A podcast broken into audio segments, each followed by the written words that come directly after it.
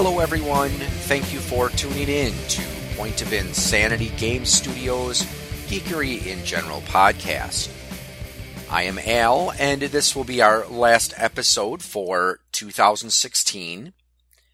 And longtime listeners to the show, you guys know that I tend to get off track and get off topic, so let's take care of that before we even start with our main topic for the show today.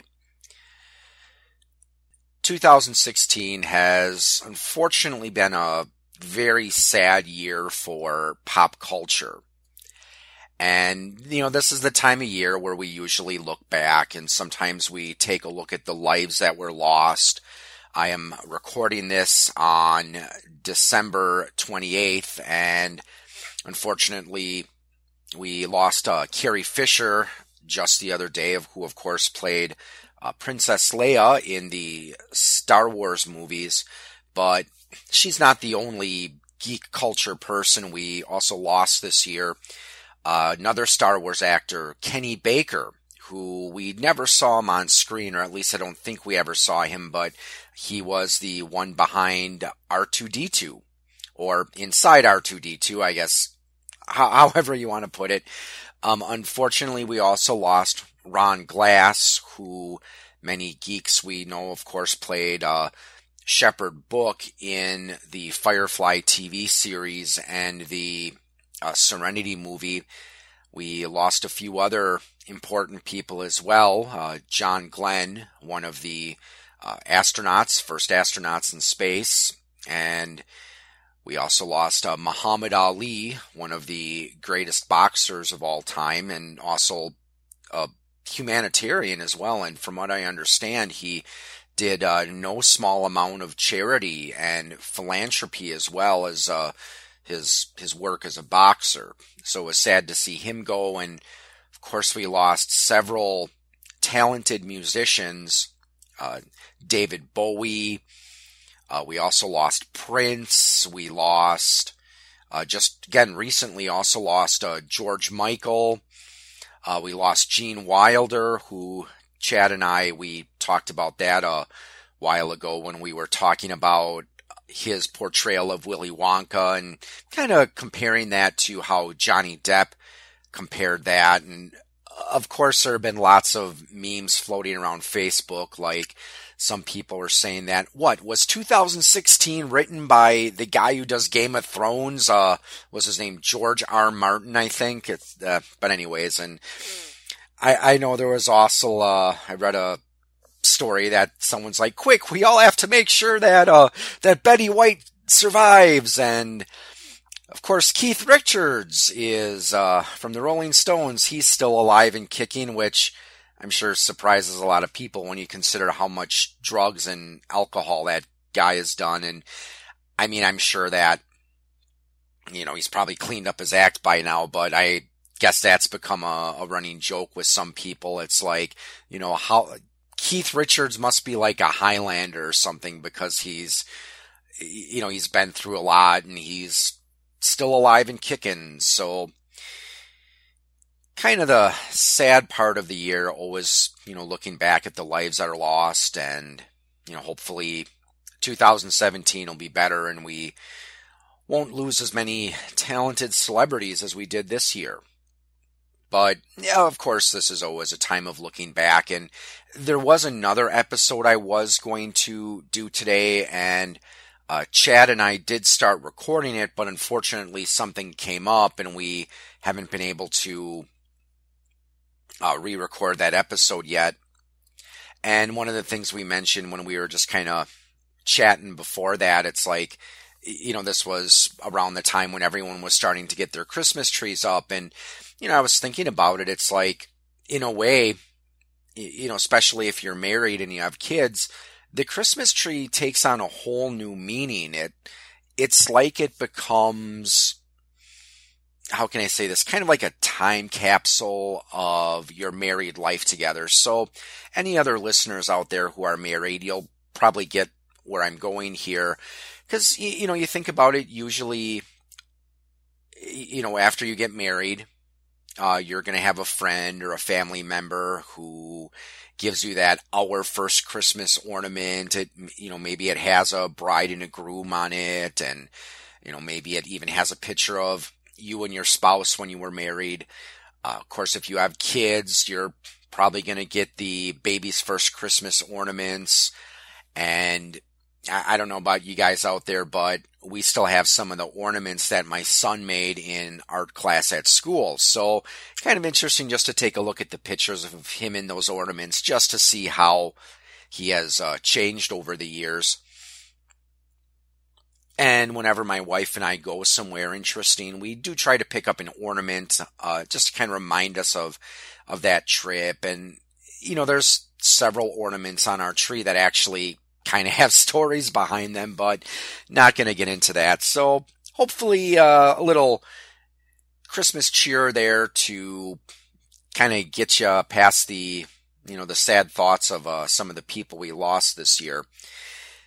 And of course, as the year's ending, we also look ahead. And there are possibly going to be some changes coming to the, the, the channel, the, that I host my podcast on here. I have been talking with Chad and I know he had some ideas for some shows that he wanted to put together. So I don't know if we're going to host that on my Podbean site or if he wants to do that on his own, but that, that's something else we might be doing. And I know I've talked with uh, a couple other friends of mine and I about doing uh, maybe like an old style radio broadcast. So, you know, like see back in the old days before TV became, you know, commonplace, you know, you had your radio shows and there was a Star Wars radio drama, for example. Uh, Sherlock Holmes, I believe, had a radio drama. And another one that I remember listening to quite a few episodes of was The Shadow. You know, the tagline for the character was, What evil lurks in the hearts of man? The shadow knows. And you know what his power was? He was an expert hypnotist, among other things. And I guess he would hypnotize you so quickly to make you not see him. So that's something that we might do. That's something that I, it's probably not going to be a regular thing because I'm just busy with so much other stuff right now, but we're hoping to put something like that together for the coming year. So stay tuned and, you know, we might see some, uh, new shows come to the channel and, you know, of course, uh, once those, if those new shows do go to air, please feel free to send feedback and comments on them because I always do appreciate any feedback that people have about the episodes. But on to today's topic. I think I've rambled long enough for now. It's been a while since I've done a historical gaming episode, and you might remember a while ago I did an episode called Historical Gaming Oceania. And I mentioned in there that Australia is considered a part of Oceania, but I didn't touch upon it in that particular episode because I really wanted to devote an entire show specifically to Australia. Now, if the late great Steve Irwin, the crocodile hunter, taught us anything, it is that Australia is home to many unique animals. And as he was often fond of saying, and I apologize, I'm going to probably mangle the Australian accent here, but sometimes when he was talking about a specific animal, he'd be like, danger, danger, danger. So, not only is Australia home to a lot of unique animals, it's also home to some very dangerous ones as well. All you have to do is look under a rock or look behind a bush and chances are there will be at least three types of animals that can kill you quickly and painfully. And uh, one humor site that I go to, uh, cracked.com, uh, they had an article where they were talking about poisonous uh, animals and some of the most venomous animals in the world. And they described Australia as nature's end boss level. Because uh, I was reading somewhere that they actually have the highest concentration of venomous snakes in the world uh, it's like the taipan, I believe, is one of the snakes that you can find there. And then, of course, you go in the water. You've got great white sharks. You've also got, I think it's the box jellyfish. They, so it's like nowhere in Australia is safe. So if you are going to be running a historical campaign in Australia, and for today's show, we're going to be talking about pre uh, contact with Europeans. So again, ancient Australia. It's going to be a dangerous place. So you might want to take a cue from the Dark Sun campaign setting. I remember in that box set they were saying that you start your characters off at level three for the reason, well, the sole reason that there are going to be a lot of dangerous animals running around. So you might want to consider starting your characters a couple levels up just to make sure that they've got a little bit better saving throws or a little bit higher hit points to withstand some of the critters that they might encounter there. Now, another thing that's interesting about Australia is it does have a quite a large range of climates.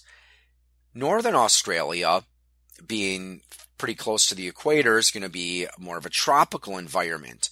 And the tropical environment gives way to grasslands as you start to move south. The interior of the continent is a large desert. And then it starts to cool down into a more temperate climate once you get to southern Australia. Now, another thing I want to mention before I begin, well, a couple of things actually.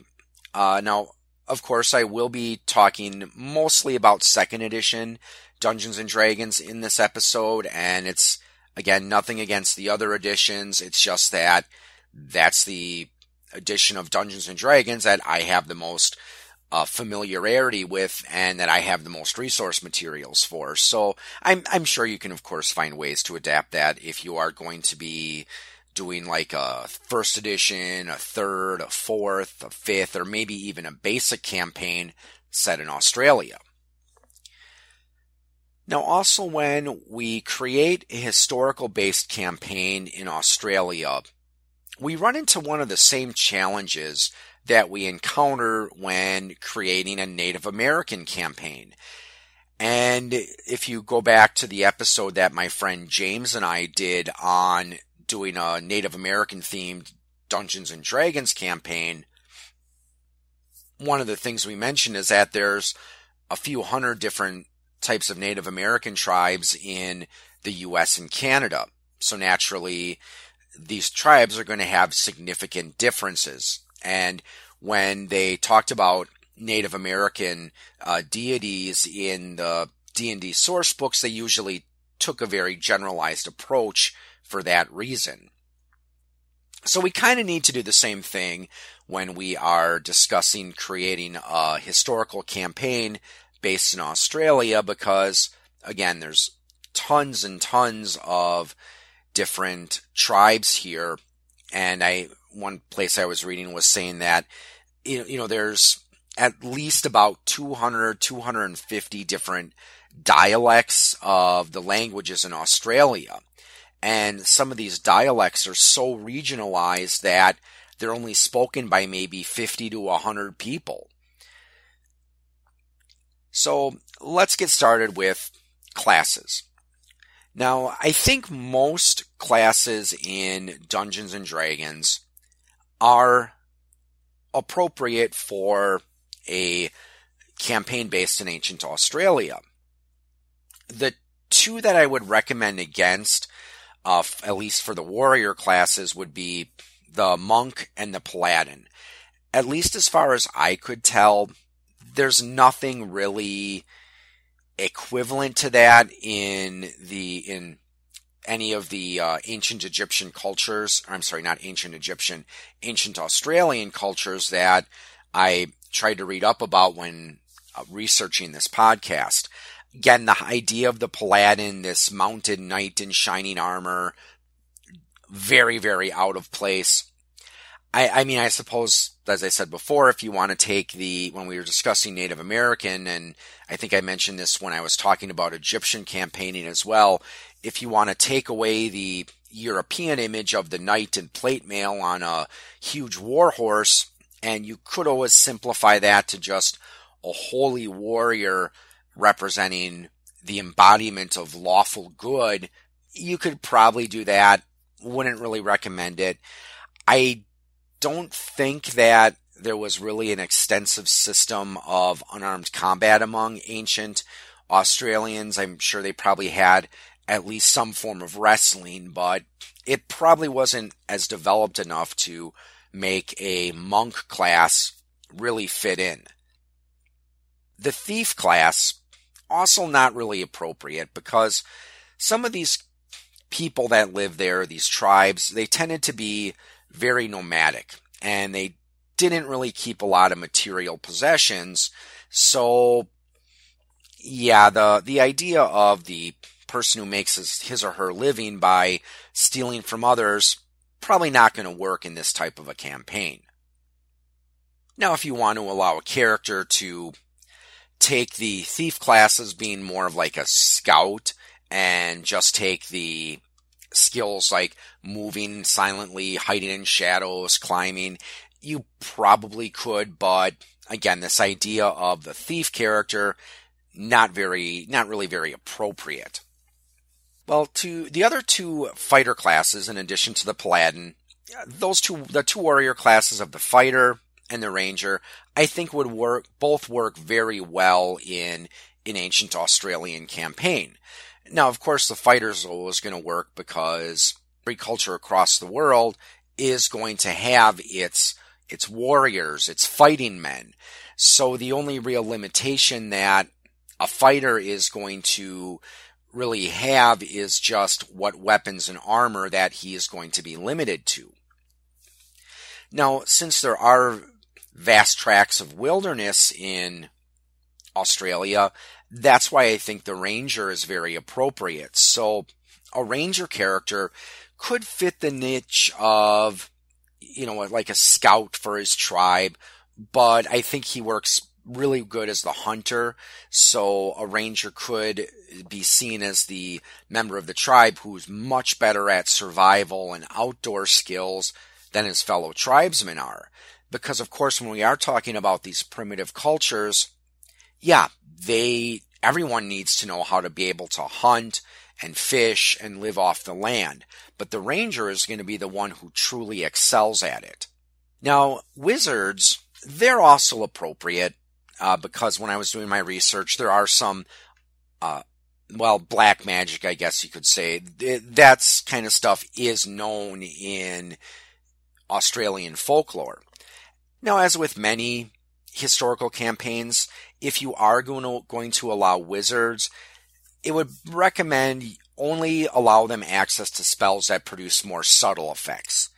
You, you, know, again, an aboriginal wizard casting meteor swarm and ice storm and lightning bolts, fireball.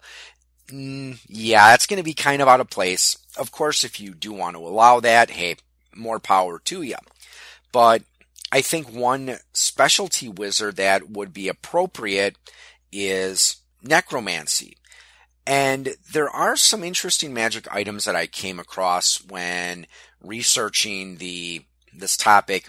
Well, maybe not magic items is really appropriate, but the way that some people were believed to use spells to to harm someone. And I'm going to do a disclaimer for from just to keep in mind through the episode chances are I am mispronouncing a lot of these names. So if anyone out there does know the correct pronunciation, I apologize. I'm probably mangling it horribly. But one unusual type of item was the Naghundi. And this, this is actually kind of a very tricky, difficult magic item to make. Because what you would do is first, you would need a bone from an animal that was eaten by your intended victim. So, like, if someone ate a bird, you know, they cooked up a bird and they were eating the the meat off of the bird's leg and just kind of threw the bone aside, you would need to get that bone in order to make this item. And the Nagahundi, the uh, process to create this item, you had to first carve the bone into a needle-like shape and then prepare it using a complex procedure that usually involved the parts of various animals as well as a corpse. Then you would need to scratch the victim with that needle for it to take effect. Now, in reality, you can probably see how this would be effective and how this would be a feared instrument. Obviously, if you are taking a, a bone and then you're doing stuff to it that involves exposing it to a corpse and you know parts of dead animals yeah you're going to get a lot of bacteria in there so well back then they may have thought of it as some type of magic we can see this as being something that could exist in the real world as being more you're basically just introducing bacteria or other harmful things into an opponent's bloodstream, and that's what's going to eventually kill them. Another way that an Australian wizard might go about killing an opponent is they might use something called a bulk. And this was a dark colored stone that was said to be so deadly, it could be dangerous to other people if they even just touch it. So the, a bulk would hurt anyone other than the person who created it. Now, this is going to be a little harder to use against someone.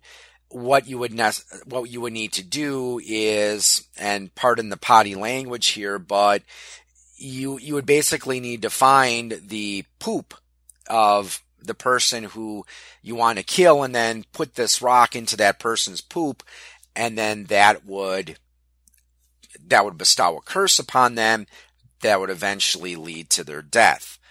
So not sure exactly how that was supposed to work, but you can see how this would be a tricky uh, way to kill someone because you'd have to follow someone around until they relieved themselves, and then when they walked away, take this this dark colored stone and pop it in their poop, and then well, eventually the person would die. Now, there's another item that is similar to the Nagahundi, and that is the Neil Jerry. Now, this is a bone from a, it has to be a human bone that again, you carve it into the shape of a needle. Now, the reason that it's similar to the Nagahundi is because its creation process involves exposing it to a corpse. It's like you would stick it into the flesh of a corpse for a certain amount of time, do some other things to it, and then you would expose it to the, the liquefying remains of a corpse. And then this particular type of item, though, was generally used on just a sleeping victim.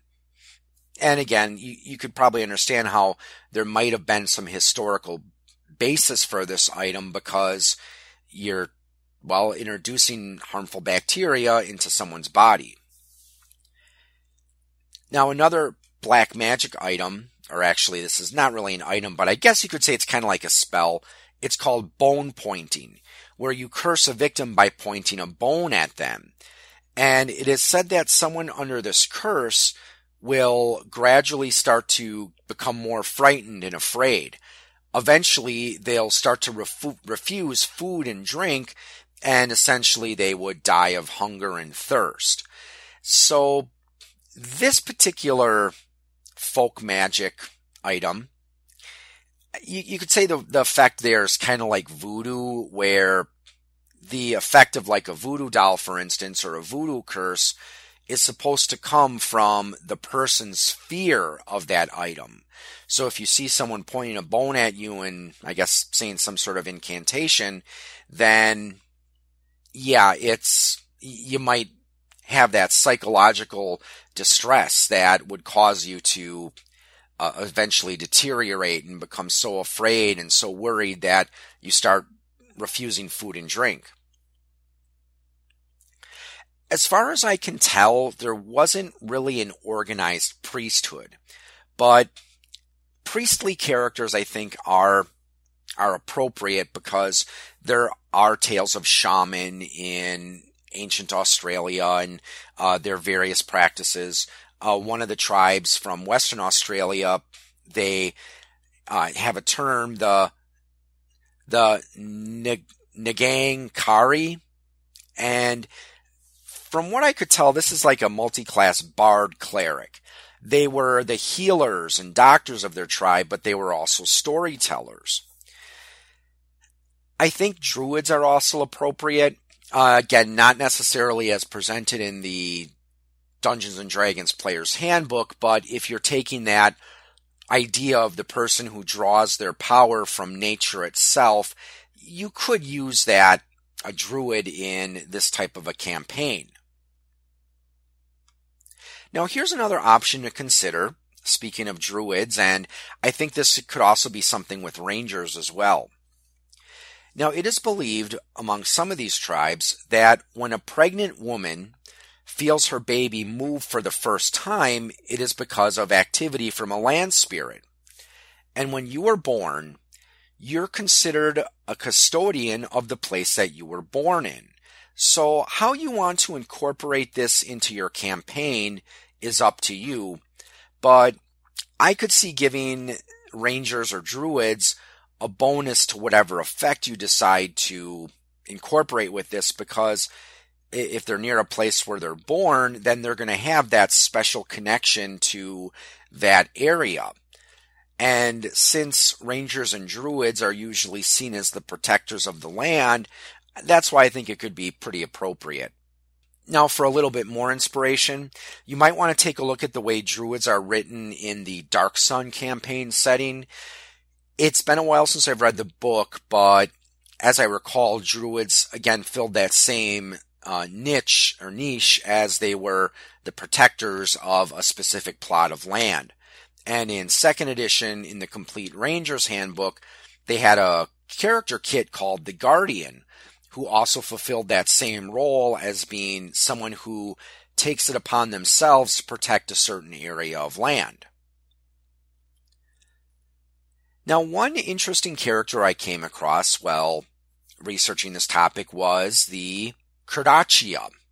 And this is more or less a, a ritualized killer. So you could actually do a cup to work with this a couple different ways.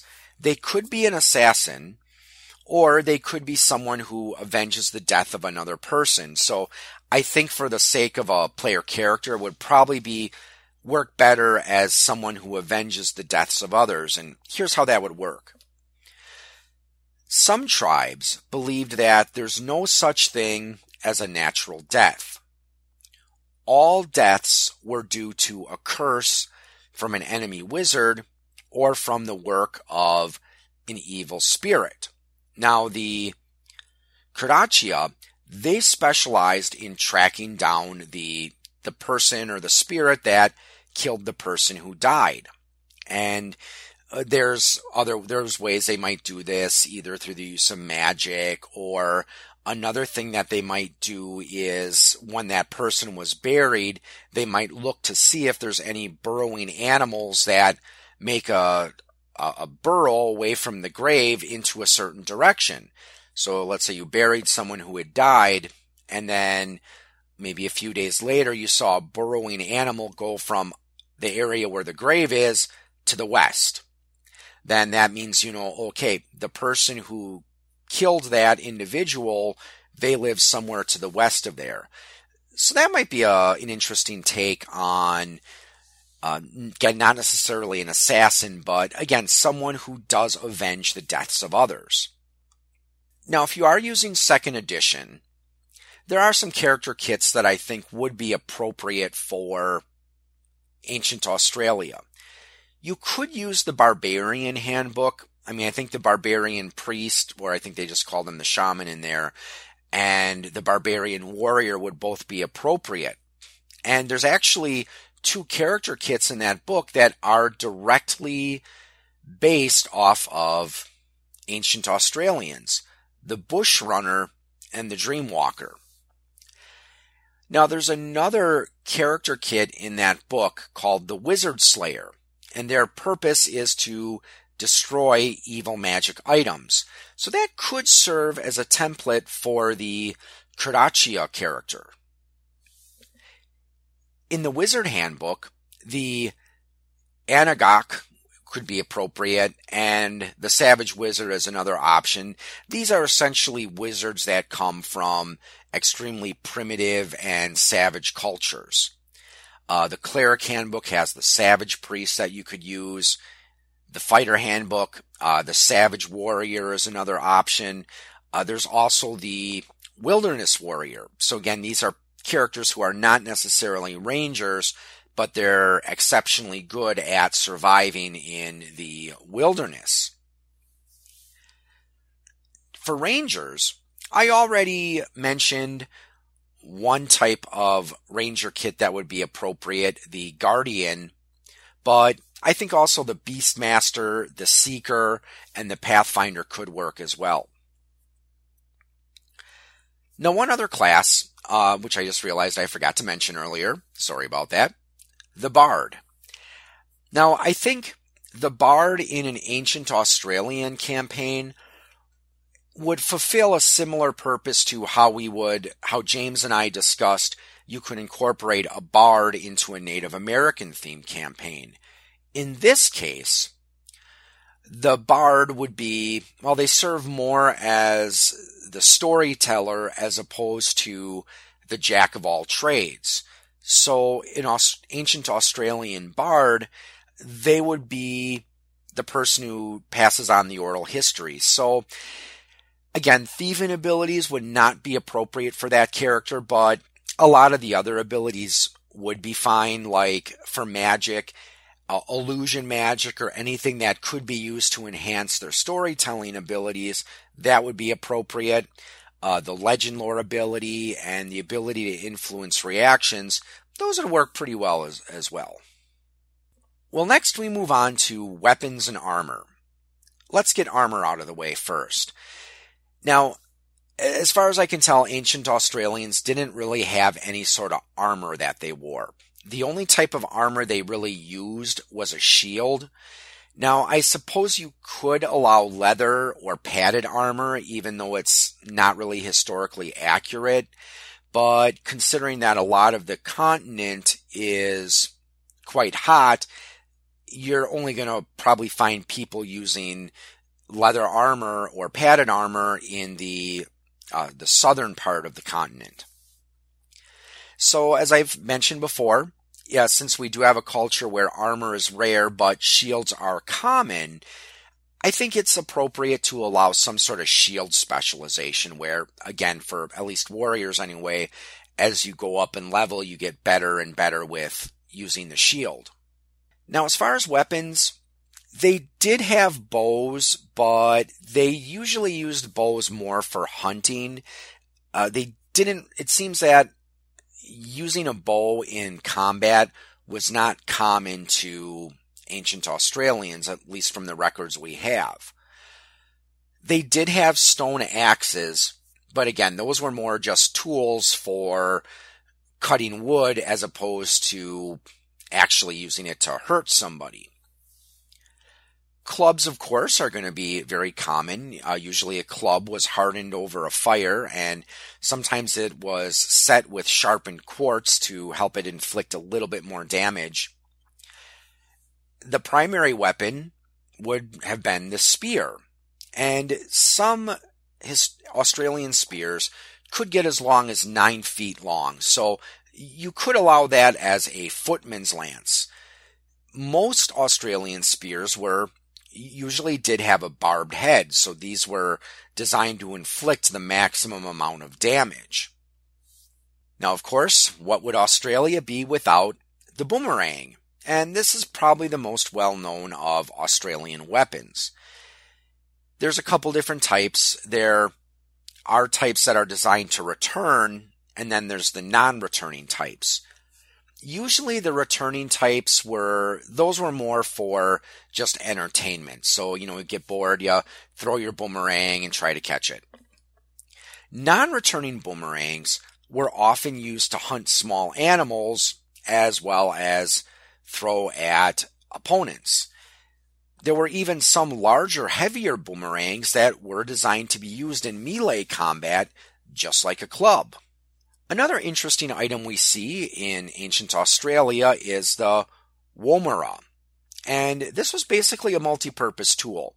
You, it looked kind of like, well, for lack of a better term, kind of like a fish shape, where you have the, the short, narrow end that would be like the fish's tail, and then a longer area that would be the fish's body. And it could be used for simple tasks like digging, but its primary purpose was to be used as a spear thrower, like an atlatl. And it could also be used as a parrying device in melee combat. So the Woomera would be a very useful item to have as well. Now Australia does give us some ideas for magic items you could incorporate. Aborigines were known to play a variety of games using string, similar to something like Cat's Cradle. One researcher noted a young woman who was able to perform complex hand movements to create about 200 different shapes using string. Now, I think that you could work this in the, campaign in several ways. If you want, you could use that as a substitute for material components for spells. So rather than using the material components that you might find in the player's handbook, instead you the working the magic required you to do these complex hand movements with um, a string. One other fun way you might want to work this into the campaign is you could have a string that acts like a wand. Let's say, for example, a wand of lightning bolts. So what the character would have to do is they would have to make maybe like an intelligence check and a dexterity check to mo- make the appropriate hand movements. And once that's done, it shoots out a bolt of lightning. And like a wand, it would have a limited number of charges. But here's something else that might be fun to work with that. Let's say that the person fails their hand movements that they're trying to do. You could treat failures like rolling on the chart for the wand of wonder. So maybe you think you're going to be able to use this to shoot a lightning bolt at someone, but instead, all of a sudden, grass grows around your feet.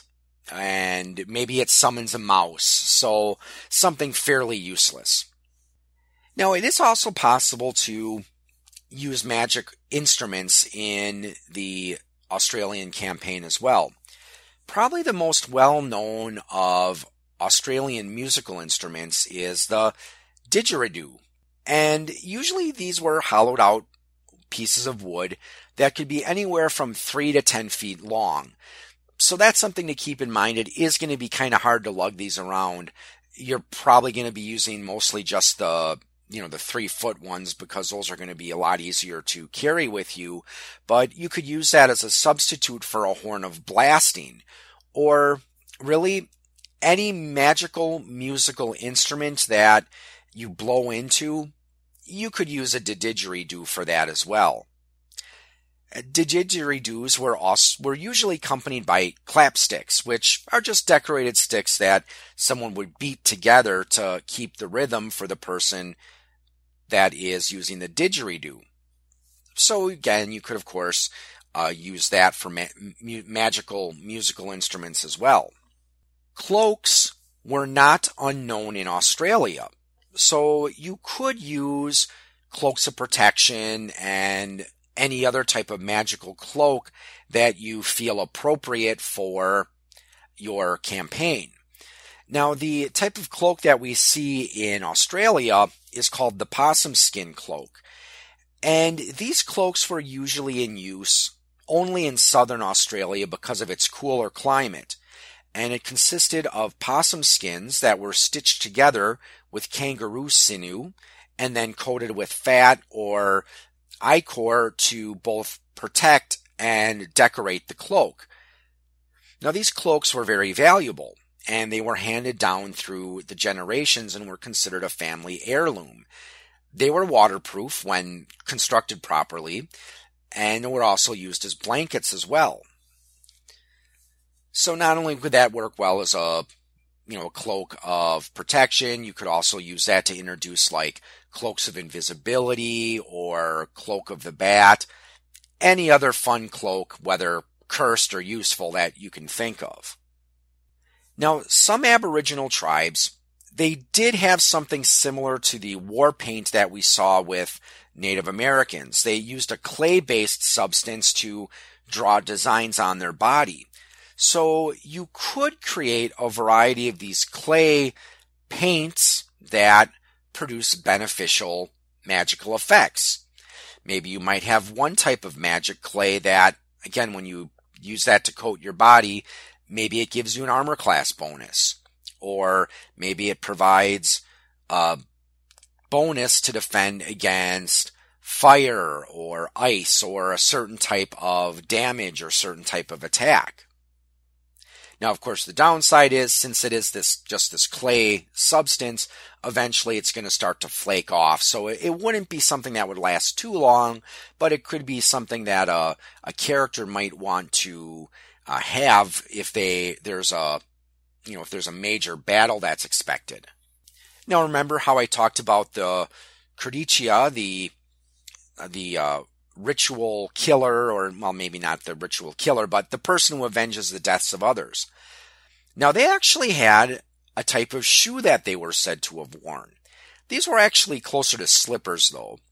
They were made from human hair and feathers that were soaked in blood. It was said that these slippers left no footprint, so I could see this acting as the equivalent of elven boots, where they let you move silently with a high chance of success. Another item we see in ancient Australia, and actually it's in other parts of the world as well, but the bull roarer, which is a slab of usually wood, sometimes it's made of bone, that is attached to a, a string and whirled about over your head. And it made a kind of an unearthly sound. So I think there's lots of interesting ways you could incorporate magical bull roarers into uh, an ancient Australia campaign. Now, these bull roars were said to be very sacred, and in some places, if you heard the sound from a bull roarer and you were not initiated to the tribe, that was actually an offense that was punishable by death. Now, if any of you have the Afterpeak Oceana product, uh, there are some ideas for bull roars in there. Uh, like one you could have is the bull roar of fear, where when you're swinging it around, it causes anyone that's hostile to you to make a saving throw or be affected by a fear spell. Another option is you could have uh, one that the sound it makes produces a loud drone, kind of like a a large group of insects. And this, this droning distracts you and makes it impossible to cast spells or do anything that requires concentration. Or you could have a bull roarer that when you're swinging it around, it keeps undead or a certain type of monster at bay. Well, now we move on to ancient Australian religion. And like with Native American religion, there's lots of different tribes and there's lots of different cultural myths and legends. So I'm going to be taking a very generalized approach here, especially when I start talking about some of the ancient Australian gods and goddesses. Now, when we look at the Aborigines religion, there is a concept called dream time, also called the dreaming. Now, the actual term is difficult to translate into English because, from what I understand, some of these tribes down there actually didn't have a word for time. They didn't have a concept of that, of, of time as, as we know it today. So I, I apologize. I'm not sure if I'm understanding what I read about the dream time correctly, so I might be wrong on this, but sometimes dream time is referred to as everywhen. It's not necessarily the past, but it isn't quite the present and isn't quite the future either. Dream time is sometimes referred to as the time out of time, and that's when the earth was inhabited by ancestral spirits. So these were not gods, but they were respected nonetheless, and many of these cultural figures had superhuman abilities of some type.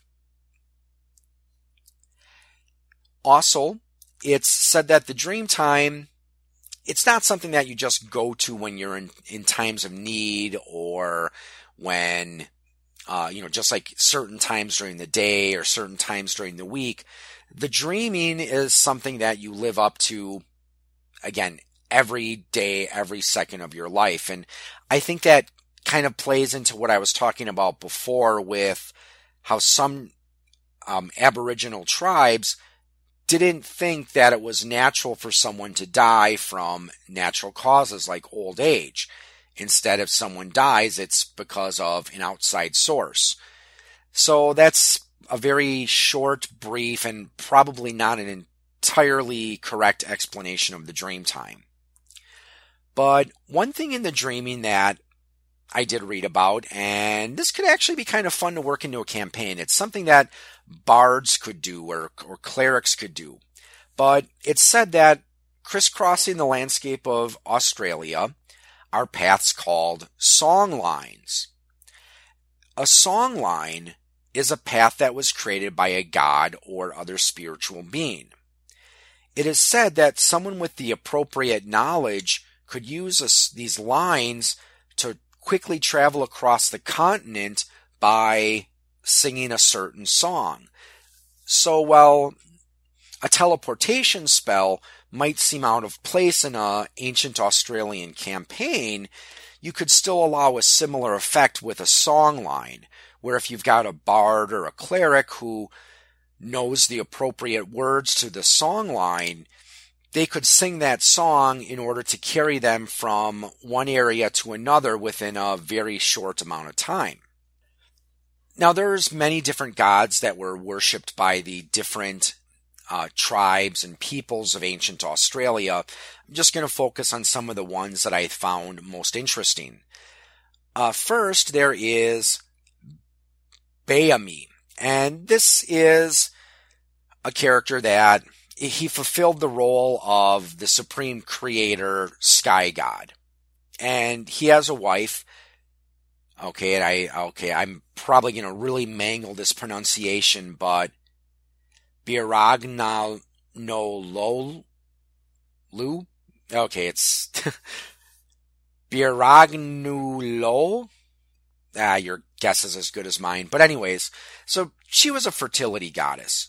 And it was also said that she was the wife of Bayami, and she also had control over the floodwaters. So it was said that if you approached her correctly, she could bring you floodwaters when you needed it. We also have Daromulam, and this is the son of the, the sky god and the fertility goddess I just mentioned. It was said that he speaks through the bull roar, and he often appeared as a giant, but could also change into any animal. He was a weather god, and often acted as an intermediary between his father and between people.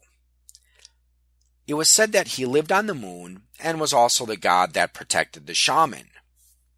Next we have Kunapipi, and this is a mother goddess who is also said to be the patron of heroes, so maybe if you've got a character who, if they're supposed to be going on a heroic quest, they might receive visions or assistance from this particular type of goddess. So, in a way, we kind of see a parallel with that in some of the Greek legends where it wasn't unusual for uh, a Greek god or goddess to kind of take a hero under his or her wing and help them along their path. Like, again, probably the one that comes to mind is Perseus and how he was aided by Athena as well as a few other gods. And I believe that uh, Hercules was usually aided by Zeus. And I think Jason from the Argonauts was usually aided by Hera.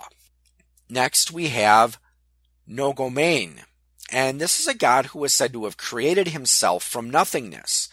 And he also creates the spirits of children before they are given to their parents. So I just found that kind of interesting because usually when you have a, a deity from an ancient culture that's somehow associated with children or childbirth, usually it's a female goddess. Another important goddess in some parts of the Australia was Yhi. It's spelled Y-H-I, so I guess that's how it's probably pronounced. But she was a solar goddess. It was also said she created the plants and animals. And it was also said she encountered demons who tried to sing her to death. But the light and warmth that she, that she emanated dispelled the darkness of these demons and that's where insects came from. We also have Wamben, and this was a cruel god, and it said that his favorite pastime he liked to attack travelers with bolts of lightning. There's also Wuluwade, and this was a rain god, and he fulfilled a role similar to uh, Charon from Greek legend. It was said that he would ferry the souls of the dead into the afterlife. Perhaps one of the most important deities or divine figures in ancient Australian mythology is the rainbow serpent. Now, the rainbow serpent is called by many different names, and it is said that she created, well, actually not she, some legends say the rainbow serpent is male, others say the rainbow serpent is female, and then still you have some other uh, tribes where they didn't really picture the rainbow serpent as male or female. But it was said that the rainbow serpent created the valleys, rivers, mountains, and many other land formations while slithering across what was once a flat, featureless landscape. The rainbow serpent also has ties to fertility and plays a role in several Aboriginal creation myths. But perhaps the most important aspect of the rainbow serpent is that it controlled the rain and the water. So obviously, if you're from a tribe that's in central Australia where it's very hot and very uh, dry, this would be a very important character for you to worship because you need that water to, to live. Now, of course, as I mentioned before, there's lots of dangerous animals in Australia, real ones, but there's also some mythological creatures that could be kind of fun to work into a campaign. One is called the Malinji. Now these were nocturnal spirits, and it was said their knees were made of stone. It is said that when their knees knocked together, it made a noise, so that could actually help you avoid getting ambushed by these evil spirits. We also have the Mimi. These are tall, thin, fairy-like creatures it was said that they lived in crevices in uh, rocks. They could be friendly or hostile, depending on how they were approached, and it was also said they taught people how to hunt and how to cook. Next we have Papin Juari. This is a large cyclops-like monster, and it was said that these monsters ate the corpses of the dead and drank the blood of the sick. So kind of like vampires, I guess you could say. It is also said they appeared in the night sky as shooting stars. They believed that the shooting star was uh, one of these creatures where they were traveling through the sky carrying a torch in one hand and a war club in the other. There's also the bunyip. Now, the bunyip translates to something along the lines of devil or evil spirit. It's also one of the most well-known cryptids of Australia where people have claimed to have sighted these things. The bunyip is a vicious, animalistic spirit that can take many different forms. Sometimes it's described as being quadrupedal and having a tail. Its face has often been described to resemble a horse or a dog or sometimes a combination of several different animals. Its skin sometimes is said to be scaly, sometimes smooth, sometimes furry. So there's also no universal agreement on its size either. Sometimes they're said to only be about the size of a dog. Other times they're much larger than people. So usually they live in watery environments with a preference towards swamps and brackish waters. So it's said that its favorite victims were women and children, but it would kill anything it could sneak up on. Along the similar lines, there is the Burrawungal, and these are female spirits who inhabit bodies of water. It was said that they would often approach lost or injured travelers, usually promising to help them but their true goal was to trick them into a place where they could drown them and kill them. Finally, there's the Yowie, also known as the Yahoo. And this is Australia's version of Sasquatch or the Bigfoot. And they're mostly reported to be around Queensland or New South Wales. They're taller than people, and it's said that they tend to be more curious than aggressive. So you could probably use the D&D statistics for a Yeti to form the basis for the Yowie. Now, uh, Ocelot said that they they do smell and they have a powerful smell to them, kind of like the the skunk ape of North American folklore. Well, in closing, there's a couple other things I, I found that might be kind of interesting to work into an ancient Australian campaign itself. There was a type of ceremony called a bora, and this was a coming of age ceremony for young men. This is the ritual where the boy was finally recognized as an adult man.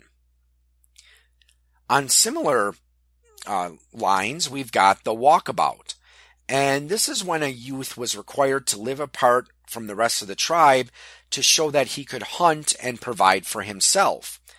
So that might be a, uh, an interesting way to start a campaign where your characters are all adolescents who are about to go through that coming of age ceremony and they have to go through the walkabout where they have to spend some time in the wilderness hunting their own food and defending themselves from monsters.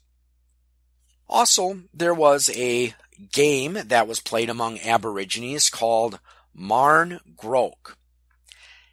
It's kind of similar to soccer, and there's some speculation that the sport may have provided some of the groundwork for Australian football, but that's hotly debated. And essentially, this is a game that involved kicking a ball. You could catch it. I don't think you could run with it like you could in football. So it was more like soccer where you kick the ball and if you caught it, you had to kick it. You couldn't, you know, said not like football where once you caught it, you could go run. And some of the Europeans who recorded this game said that they really wasn't a method of scoring. So they didn't really keep track of who was winning or who was losing but it was a game that was, well, it could be seen as a social activity or a competition between different tribes. So that might be a kind of a fun thing to do if you're, you don't, if you want to introduce something into the campaign that doesn't involve roaming around in the wilderness and, you know, killing monsters. Well, we're going to call this episode now to a close. So like to thank you all for listening and hopefully 2016 has been a good year for you, and well, if not, hopefully 2017 will be a better year for uh, for you as as well. So thanks again for listening, and have a good evening, or morning, or afternoon, whatever it is, wherever you are, and happy New Year and happy gaming.